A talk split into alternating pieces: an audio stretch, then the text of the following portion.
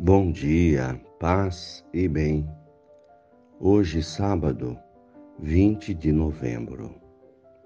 O Senhor esteja convosco, Ele está no meio de nós.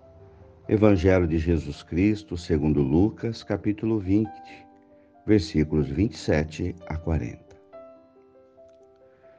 Aproximaram-se de Jesus alguns saduceus que negam a ressurreição.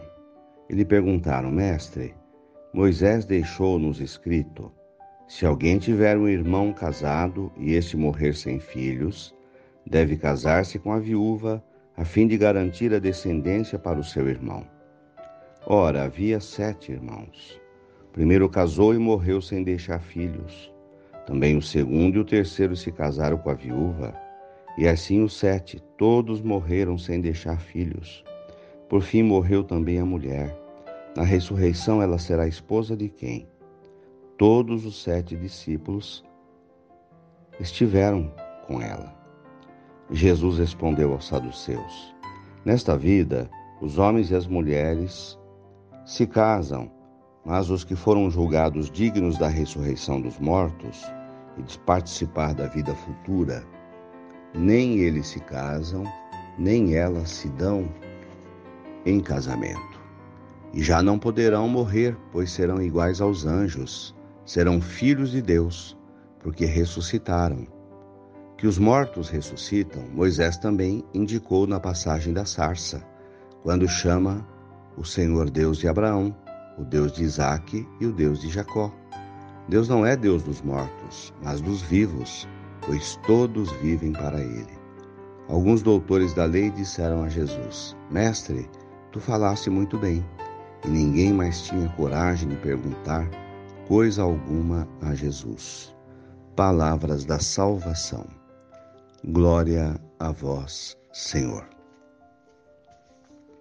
Irmãos de fé,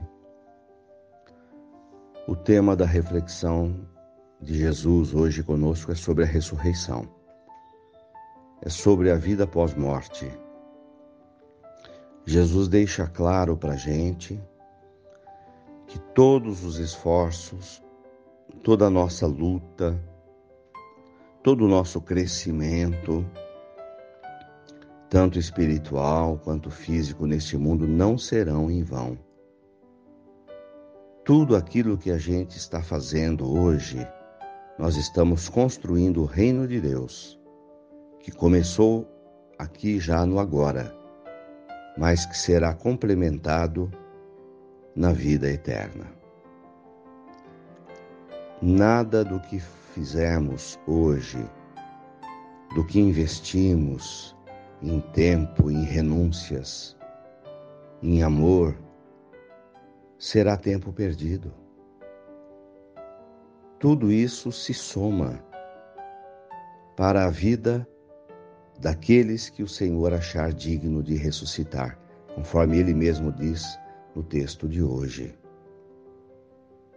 Então, que não desanimemos, que continuemos a nos esforçar, que caprichemos no amor, no relacionamento com as pessoas, na bondade, na generosidade. Estaremos colocando um tijolinho na construção da nossa casa na vida eterna. Mas como será a vida eterna? Como será a ressurreição? Não nos preocupemos. Evitemos comparações com a vida deste mundo. O próprio Jesus diz: estaremos ressuscitados, é uma nova vida. Não temos a compreensão de como será essa vida após a morte, mas tenhamos certeza, será uma vida muito boa na casa de Deus.